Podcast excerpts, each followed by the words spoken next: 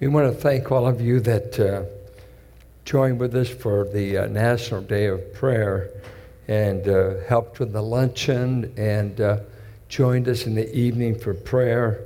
Uh, it was a wonderful day. We thank you for your help and your participation in that. Uh, a lot of our sisters are gone. There's about 55 ladies away at a women's retreat. That's why it's real quiet in here.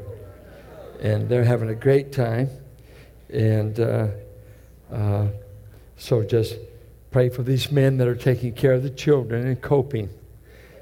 Um, turn, if you will, to John 13. We will begin at verse 12.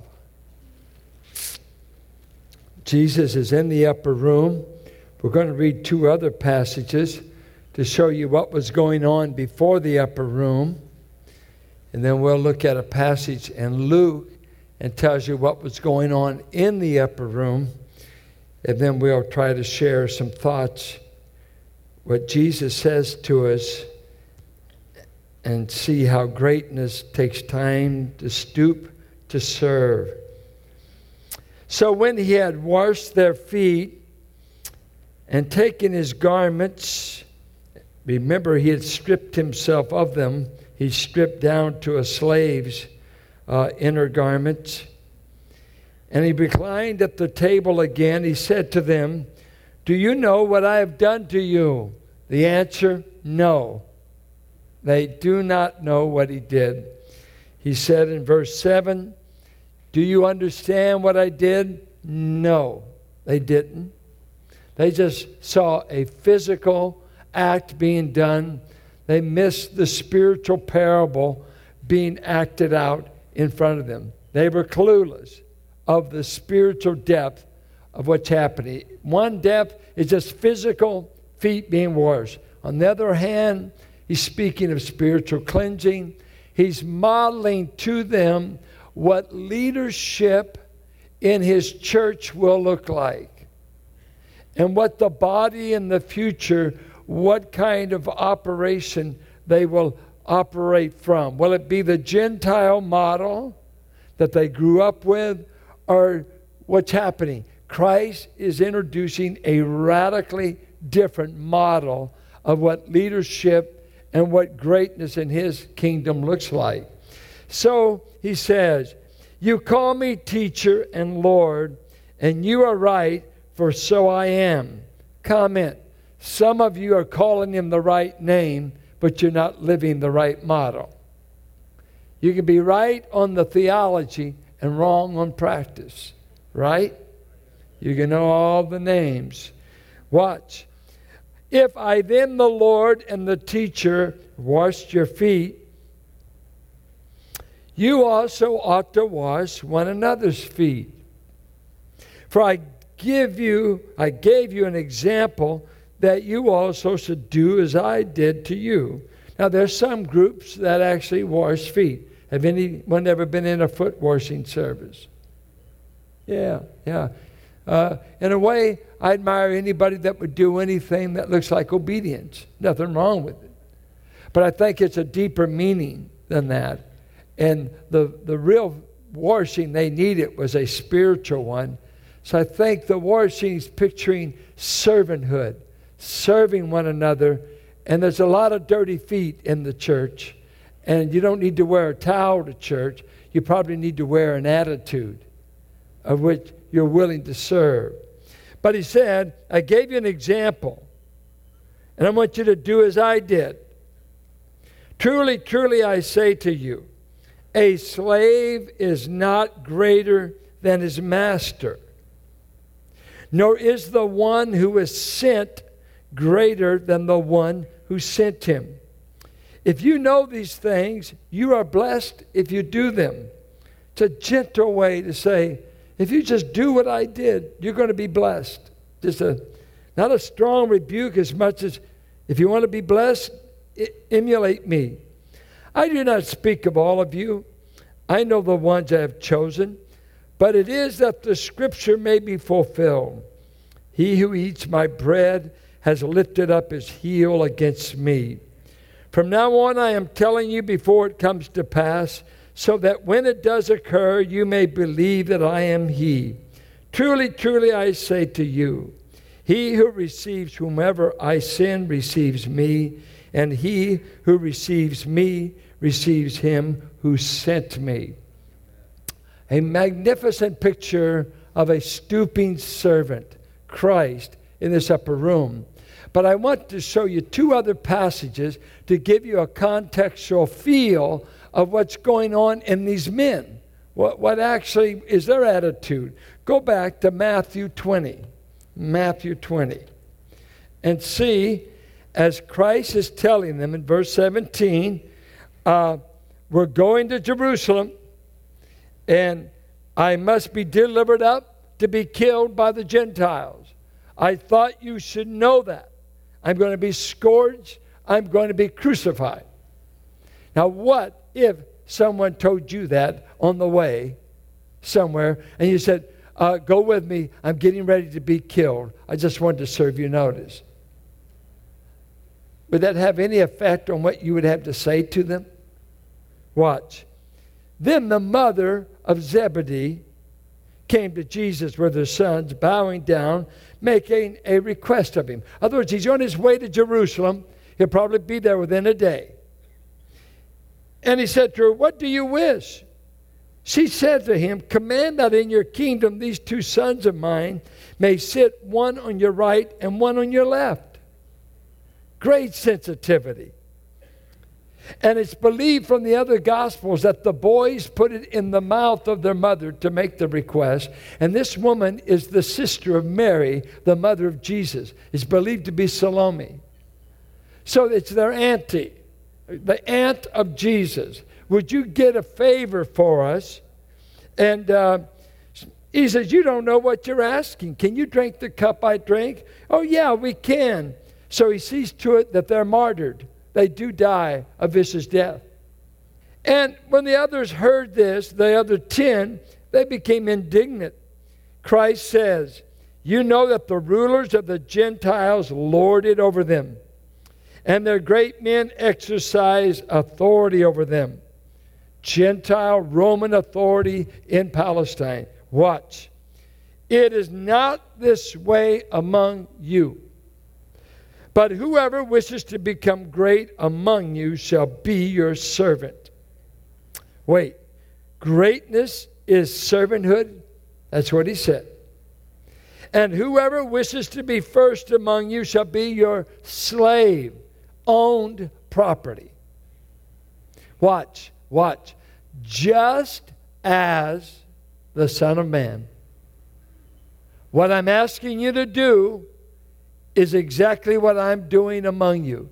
I'm among you as one who serves. I'm among you as a slave.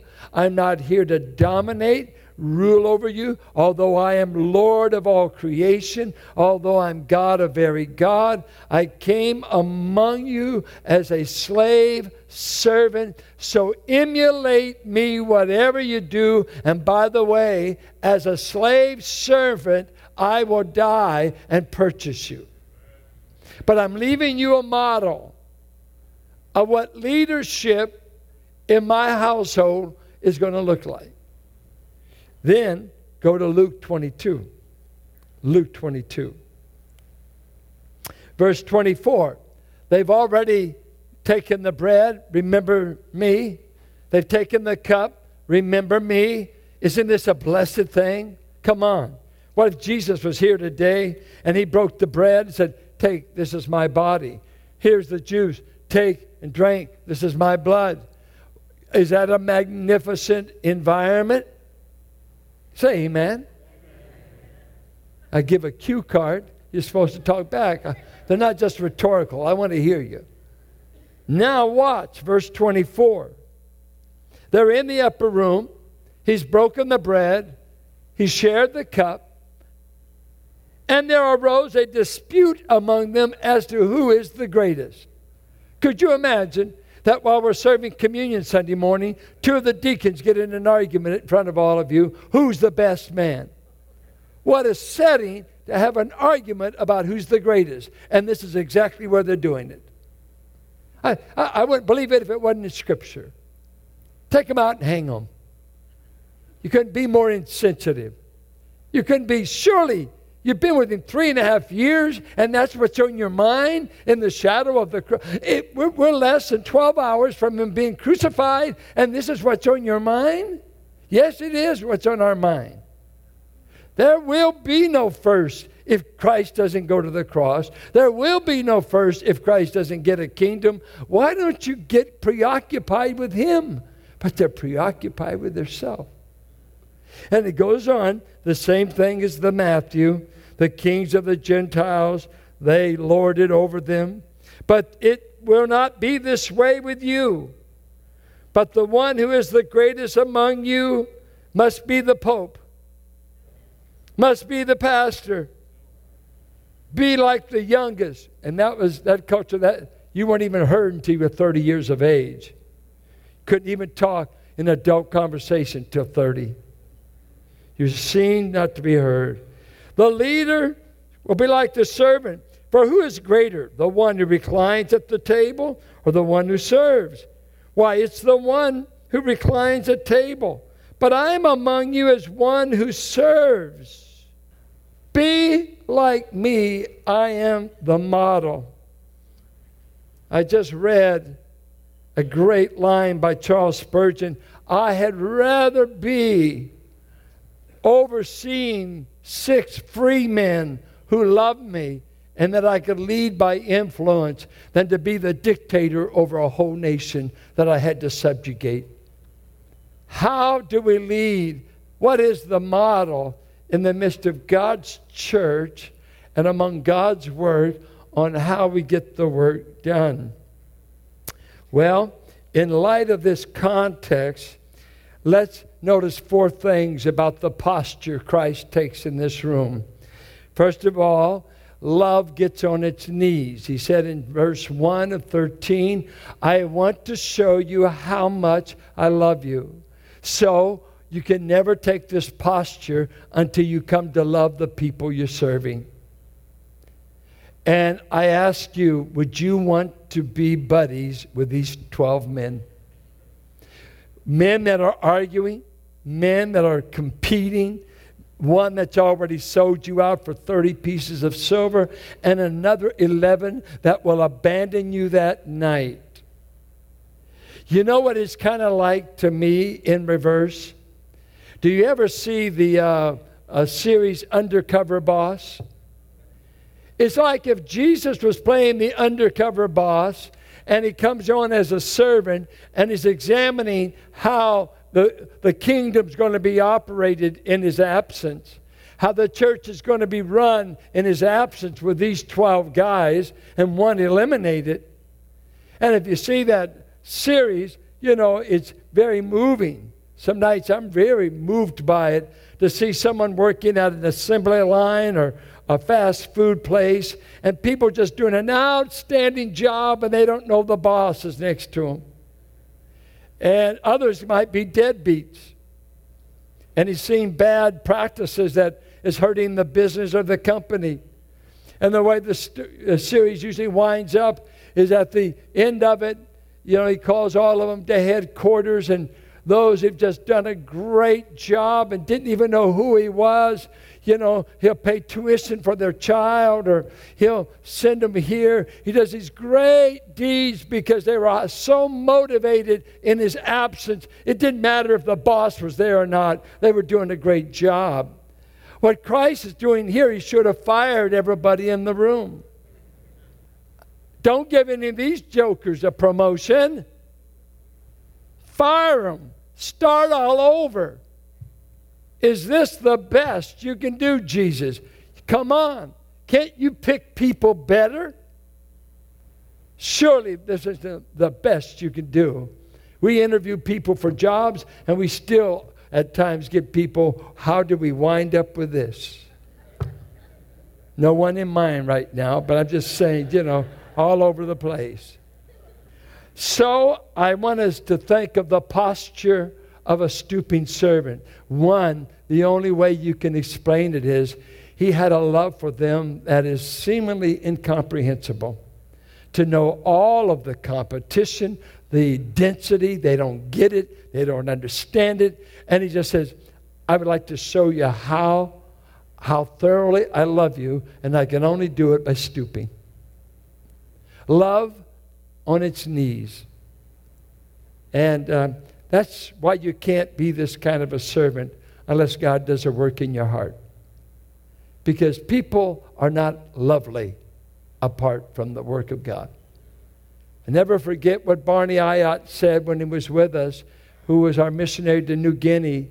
Someone said, Aren't the New Guinea people lovely, wonderful? He said, They're some of the filthiest, dirtiest, most vicious, murderous people on the planet. But Paul said to the Corinthians, The love of Christ constrains me, not the loveliness of the people. He said, I'm in New Guinea because Jesus is wonderful. And Jesus told me to go there. Well, uh, something else about the posture. In verse 4, of course, he uh, took off his outer garments. He strips down to the dress of a slave. Uh, he takes the towel, he takes the basin. Everything about his posture is offensive to them because this is not the way a king acts among his subjects. The king must be bowed down to. And here he takes the towel and he strips himself and he's just acting out in parable the very attitude he wants them to get and never forget. Uh, he said he knew who he was, he knew where he was going. And so when he had a vertical image of himself, his his worth wasn't coming from his audience. His worth, I already know who I am. I know where I'm going. I know I've got all authority. So I'm free to be a servant to you because I don't get my worth from what you think about me. I'm not polling you to find out who I am. I already know who I am. All servants have figured out who they are before God.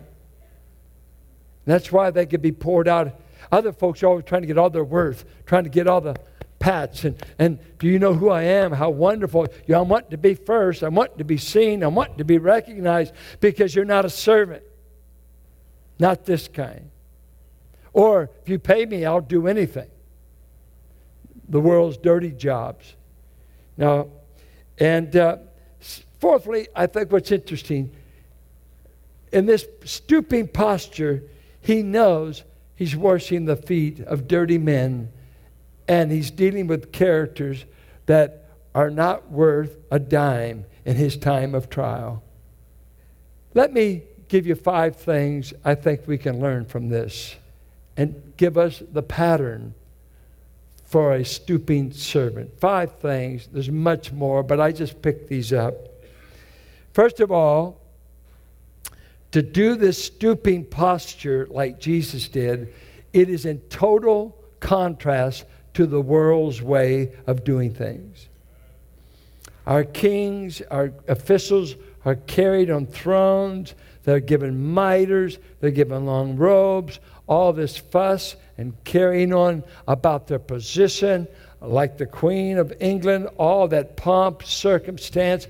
That is the way you do it. And if you're under the boot of the Roman Empire, like they were, where the emperors declared themselves to be gods, you couldn't get high enough without becoming deity. He says, uh, if you take this stooping position like me, it will be in contrast to anything in the world. Listen to Richard Nixon, that humble man. No one becomes a major leader without a strong will or without a strong ego. Unless he believes in himself, he is not going to persuade others to believe in him. And what a disaster he became. The Greeks, when you use the word uh, servant, diakonos, our word for deacon, they despised it. Two attitudes. The Greeks despised work and uh, the Romans despised that. The Greeks despised even physical. Everything had to be mental, had to be wisdom. And the Romans despised servitude on any level. We come to conquer and to be served. Listen to what the Greek said. In the Greek eyes, serving is not very dignified. Ruling and not serving is proper to a man. The formula of the wise men said, How can a man be happy when he has to serve someone? They said, Service only has meaning if you serve the state, but you must not serve anybody else. Servanthood is despised, and the Romans despised. They would not even tolerate the term humility. There was no room in Roman thought that a man is humble. Out, out of the question. Humility is not a virtue, it's an insult, it's a sign of weakness. Uh, Judaism at this time, the, uh, no, the rabbis and them, they never served the people hands on. They would collect alms to meet needs. So they'd take an offering, but it would never be hands on. Never come in contact with who you're helping. Just send an offering, send money. A little bit different than when we go down to the park in Rodeo and we actually touch these children, touch these parents, feed these people, paint their faces, give them gifts, get their name, interact. Wow, that they might be dirty. I guarantee you they will be. Just like you were when Jesus found you. And so, uh, if you want to serve this way, you won't find any models in the Fortune 500 companies. Oh, their humility brings them bucks. In this kingdom, it doesn't bring you bucks, it brings you fulfillment, but not bucks.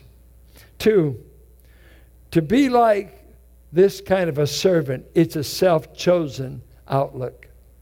Nobody can make you a servant. And he told the Philippians, uh, You're quarreling among each other but I'm telling you, if you want fellowship, if you want comfort of the Spirit, if you want the benefits of the Christian fellowship, this attitude must be going on in you at all times. And it's a present tense, it's a all the time. You must be having this attitude in you which was also in Christ Jesus, who, although being in the exact representation of God, the form of God, he emptied himself, he humbled himself, he took the form of a slave, became like a man, and not just died, but he died a criminal's death on a cross. What is this all about? I'm telling you, Philippians. You need to start thinking like Christ in the church if you not, don't want to destroy the fellowship. Because the moment you turn on each other, you devour each other. It is the thinking of Christ that is con- to control the thinking we have towards one another. We're either a building full of, uh, I want to be first, my needs first, my way, my attitude, my opinion first, or we could be supernaturally a bunch of stooping servants. I'm here to meet needs. I think of what we often hear statistically that 20% of the people give 80% of the money. And we, I hated that statistic, but I've seen it. it it's true here. And you're gracious people, but we have 500 people who give less than uh, $200 a year. Where they got that, I don't know. Maybe they went to the Catholic Church where you just drop in five bucks. They never learned to be systematic. Or they went to something they just, they never knew. They don't know anything about giving. So they're not giving very much. And uh, that's why we're $33,000 and we ought to be $100,000 over. We ought to be abounding. We ought to have more money than we need but there's only 20% that give it. And we find that's the same way with service in this church. It's about 20% that do 80% of the work. And sometimes they do three or four different tasks. And the others of you look so rested. And, and you just uh, you fill out evaluation form. Well, I, I didn't like that. They didn't do a good job there. Where were you on that team? Oh, I, I critique. I turn in reports. You know, I'm here to be served. You, you do know that, don't you? If I don't like your nursery, nursery, I'm finding another church. You do know that's modern church, don't you? Now, don't come just hear me preach. We've got the best uh, diaper changers in the world in our nursery. I noticed they were a little slack on the powder today. My kid needs it. Well, your kid stinks so bad. This called user friendly talk. We're trying to figure out the parking lot. Uh, we can't grow until we figure out our parking lot because you see our building's not full, but our parking lot's full all the time. We got to figure out how to do that. The only way we'll be able to do it is some of us, including me, we can't bring two to three cars to a service. Carolyn drives one, I drive one, Erica drives one. Hey, we got parking problem. Could all of you guys ride together? Well, that'd be sacrifice. I don't want to be put out. You know, I am somebody. I didn't know it till you told me a hundred times. Because you get this serve. And I think generationally, older people will always say, man, these kids just want to be carried.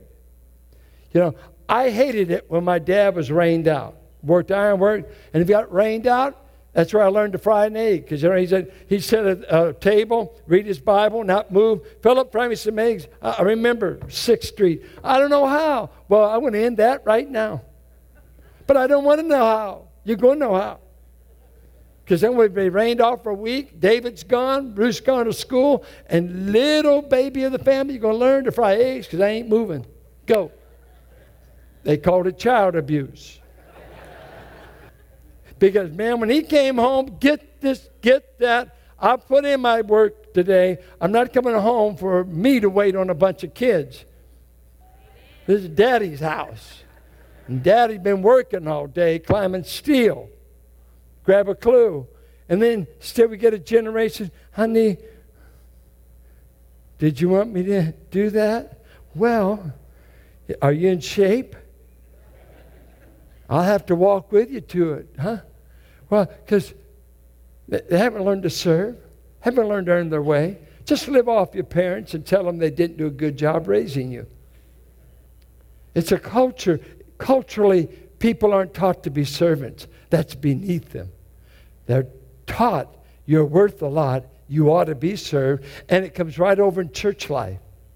That the bigger you get, the more services we're expected to provide we never answer this question who does the work? Who pays the bill? Mm. You mean that cost? It cost in time, it cost in money, and it cost in somebody making their body available. And so, uh, he's telling us to be like Jesus is self chosen unless you take this, I'm going to think like him uh, the culture will shape your thinking. Third thing, uh, when you think like Jesus, this is so simple, I, I hate to call it a point. Uh, when you're a stooping servant, you will meet needs nobody else will even touch. And we're in the room. Uh, where, where's the servant? I can see the 12. There's no nominations, no answer. Come on, Judas, you got the money bag. Go out and pay somebody to come up here and wash feet. Oh, no, he's stuffing it in his pocket. He's already made a deal. And Jesus said, I'm going to meet the most obvious need in the room that nobody's humble enough to meet. I'm so sick of so many guys got to get Reverend in front of their name. Reverend, my foot. What they need in front of their name is a servant of Jesus Christ, a slave bought by the Savior. Cut out the reverend. When did the Bible say, call us men reverend? When did we start deserving reverence? That's reserved for God. And you read those epistles, Paul, an apostle by the will of God and servant of Jesus Christ. Jude, the brother of Jesus, but first I'm a slave of Christ. Besides that, I'm his brother. I'm his half brother. I grew up in the same house. Why don't you change on your card? A slave of a noble master. I was convicted a while back in my office. I got all my degrees because there's a lot of doubt whether I ever got them. And so I have to put them on display but I just heard Dr. John Piper recently. He said, I have never put my degrees on display. I graduated from uh, Germany from a school, this school. I've got earned doctorates. He's brilliant. I've got them all put in a drawer. I've got them all undercover because I'm just a pastor. And I'm just a slave. I don't care if you ever know my degrees. That's not my credential. My credential, have you become conquered by Christ to become his slave? There's your credential. And if you're really conquered, we'll hear water every once in a while. You're washing somebody's feet. You're doing it spirit. You'll be meeting with someone to encourage them. You'll be uh, trying to strengthen a brother. Oh, oh, I remember when we went to Garrettson school. Do you remember Garrettson, any of you? Uh, there's just a few here that really know, been around. We're over there and we had to clean up that school. We thought we'd hit the millennium. We thought we were going to get to buy it. And so we jumped in there, this whole church. We carpeted, we cleaned, we painted, we did, because we got all this space coming from Holy Ghost Hall to that. We said, man, we've got space. And I tell you, it's moving to go around and watch dignified women in this church on their knees cleaning the toilets, cleaning the urinals, painting, scrubbing, dignified women on their knees. And hallelujah, I get to help us move in. All this free labor. And the school district gave us seven months free rent because of all the sweat labor. I'm impressed when I see service. God's impressed. I was kind of kidding Dave. My wife came home from our National Day of Prayer, and she was on the uh, cleanup crew, and a lot of our staff was helping pull off that day. And so she's in the kitchen with Odie and other women, and they're doing all the dishes from uh, serving our mayor and different officials in the city, and uh, they're having a great time. And when Carolyn comes home, it's very interesting. She said, Boy, you won't believe who I did dishes with today. I said, No telling. She said, Big Dave. He and I work next to each other. I'm more impressed with that than that he's going to get a doctorate pretty soon. Because a doctorate without a servant heart will do the church no good. Will you wash dirty feet? I think when we started Valley, but when you start a church, there's nobody you can delegate. You have no deacons. You don't have a board. You don't have a church. You hope somebody shows up. In those early days, we had 48 chairs. Finally got up to 220, something like that. And that old dance hall, before we bought it, was used for dances and stuff. So Carolyn did the spraying. She had to set up for a Sunday school class in the foyer. My sister Hazel taught some other place. And then we sprayed. We set up the chairs. Sunday night, you preach. You've got to fold all the chairs back up. And you didn't just sit around and just say, man, I hope someone's got the gift. I, somebody's got the gift. Gift my foot. We've got you, don't we? Well, Lord hadn't me to fold chairs. Well, I am. Do it. I was at youth camp one year, and the preacher was telling all of us kids to uh, clean up the grounds. And he said, hey, hey, Howard, get to going. I said, God's called me to preach. I was messing with him. He said, Well, I'm calling you to rake leaves and you better get with it. And he's big, he could handle me. You see, you'll do whatever it takes. Whatever it takes. And to be like Jesus, you might be meeting needs nobody else would even touch, like nursery, Sunday school, ushering. How about our security men? Are you aware how many hours our men put on security Wednesday nights? uh, Tuesday nights, Thursday night, because we've got Awana, we've got junior high, we've got senior. We've got a security guy or two on duty every one of those nights to see our cars are not broken into and our kids are not hurt. Thank God for the security men. Not even, not even packing a Bible. Ernie and Bob been doing ushering for so long. They're here, Johnny on the spot with the other people, Sunday school. It, we can't have what we have unless someone steps forward and takes the towel of a servant. And many of you have. Well, two more things. To be like Jesus is to minister to people who will most likely be dirty spiritually in them. And uh, you know, there's nothing that stinks up a church any worse than dirty feet. People whose lives are dirty from this world that have never got the sin and the muck washed out, they've not been cleansed. It's what makes church life stink. A bunch of dirty saints who haven't come to Christ to confess sin and repent and have Him cleanse them. You know, if you don't bathe regularly, we're just talking with some men about being in the military, how bad it is for a soldier's feet to go. If his feet go, his career's over. And um, are you willing to help get saints clean? Now, now let me tell you, there's some of you willing, but you've got a problem.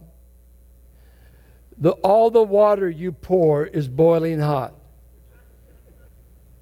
You got to get the right temperature. Some of you, you say you're restoring me. I say you're burning me. There is an art to washing feet.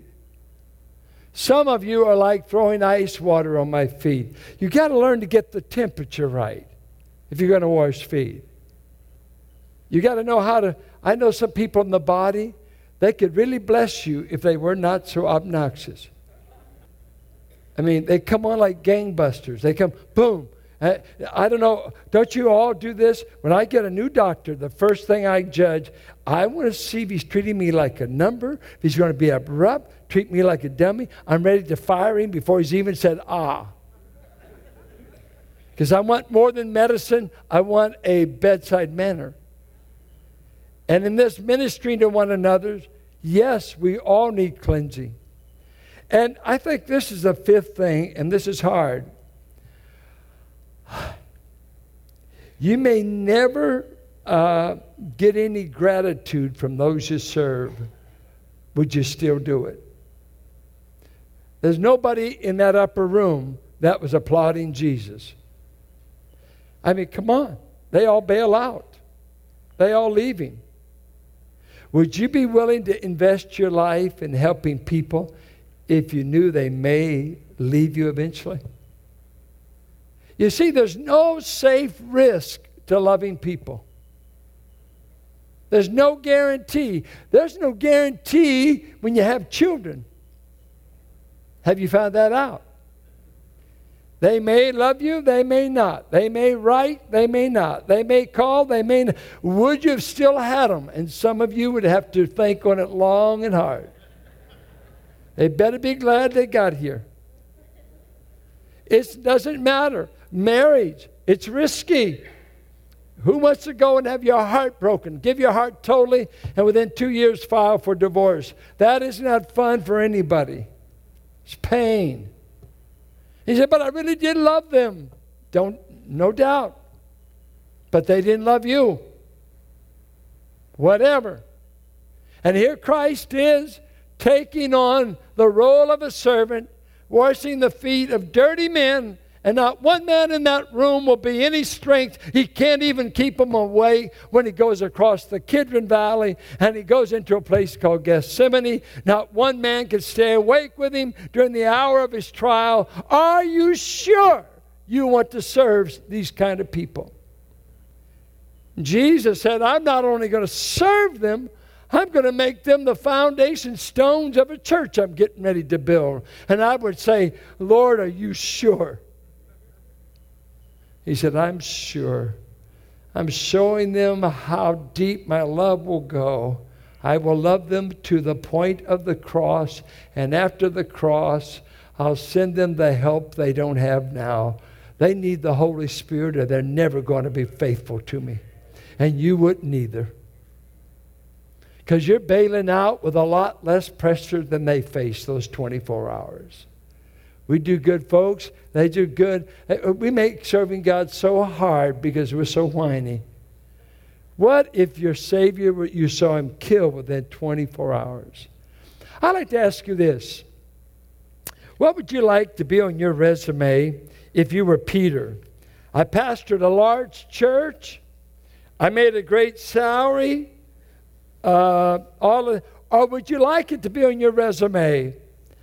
I stood with Jesus in the shadows of the cross, and I washed his feet when no one else volunteered. And I stayed awake all night with him and prayed just before they executed him. He lost the opportunity of a lifetime. And I have to say this. I thought about preaching. I was talking to Carol on the way to church. I, I love church history, I love revivals. But what do you do when you're not in a revival? Spurgeon, when he went to London, the place exploded. He took a church of 100, and within the matter of two years, he's running five, 10,000 at 21 years of age. Well, we have never had that kind of explosion. What am I going to do, Jesus, if you don't send revival?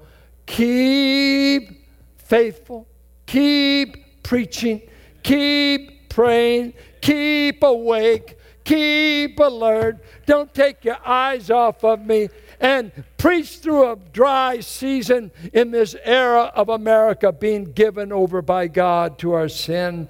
I'm told to preach in the days of our decline. Keep, where are the souls? I'm just hoping the saints will keep hanging on. So, how do you stoop? How do you serve? I, um, I did a, uh, a men's conference a few years back for uh, Harvest Fellowship and Calvary Chapels of Southern Cal.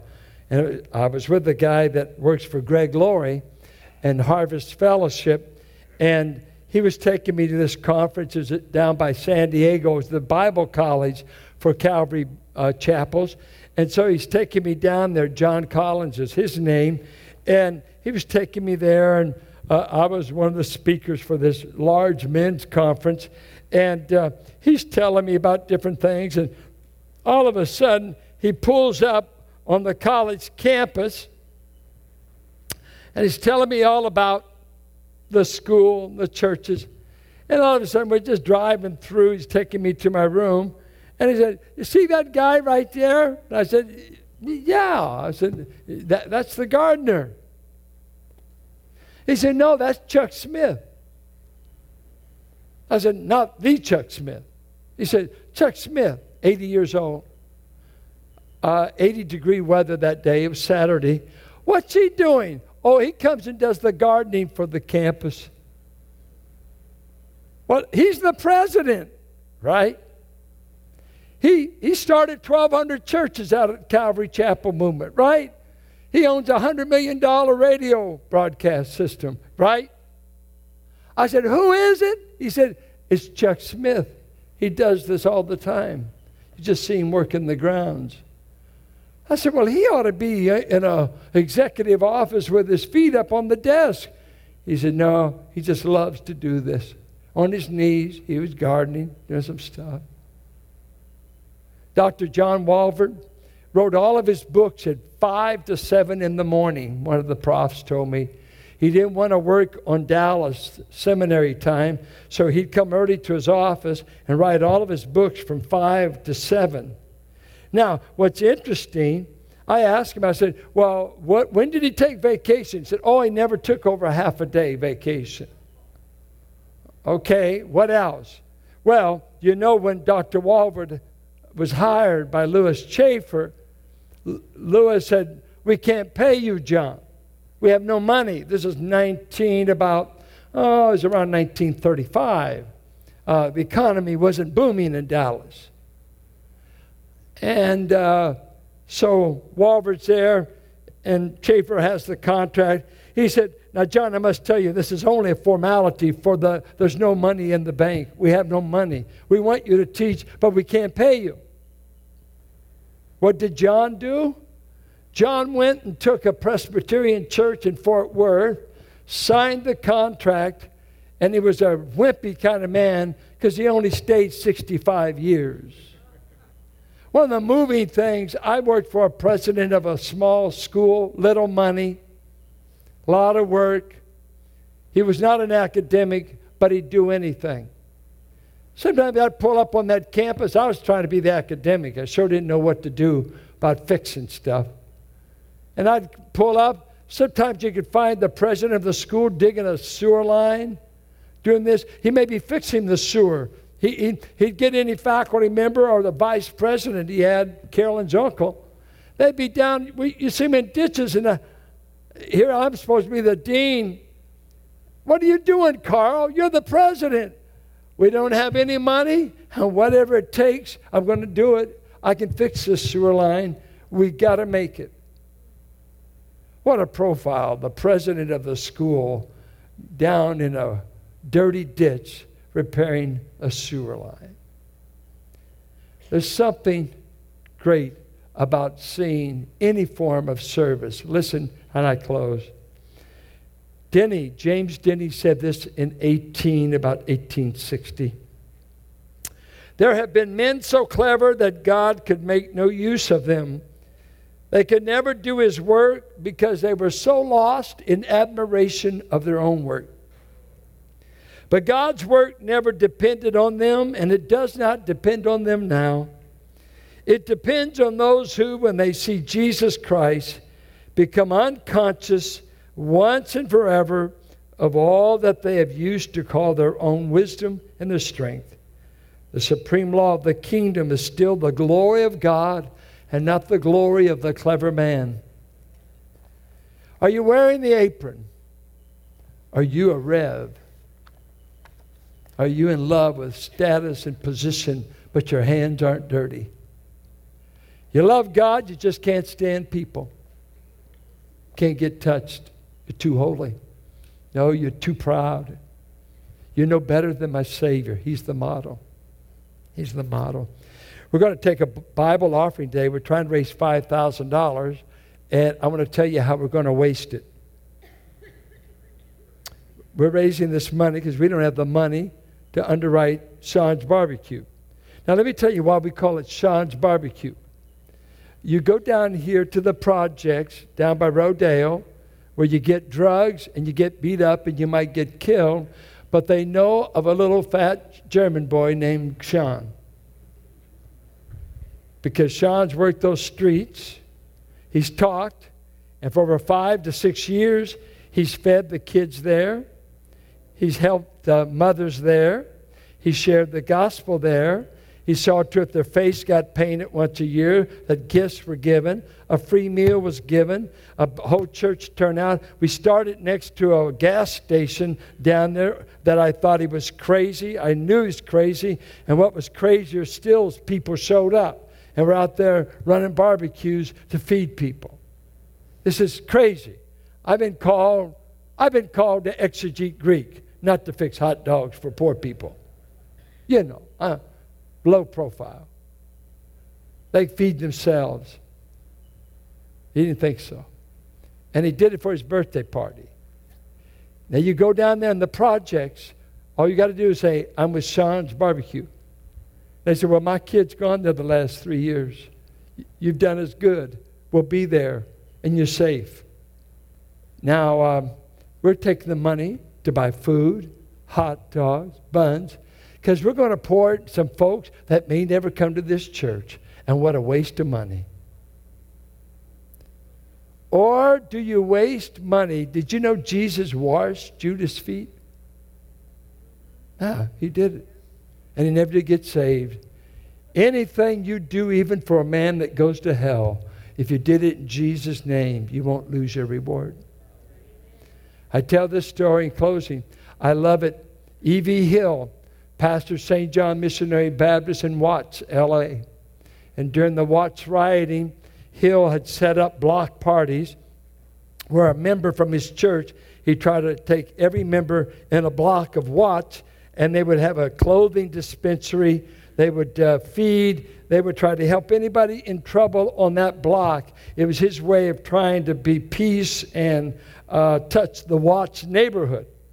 Well, one day, and I, I'm pretty sure I know who the preacher was, but he was a prosperity preacher, and he met with E.V., and he said, I can understand why you waste so much money on the devil's children. You're down there clothing them, feeding them, doing things all over Watts. They don't even go to your church. They're sure not driving a Cadillac. They're dangerous. They're dirty. And you, there you are out there feeding, clothing, and trying to help them.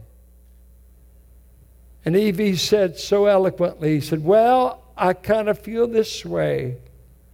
I'm trying to keep the devil's children alive long enough for God to save them. We've got to keep them alive.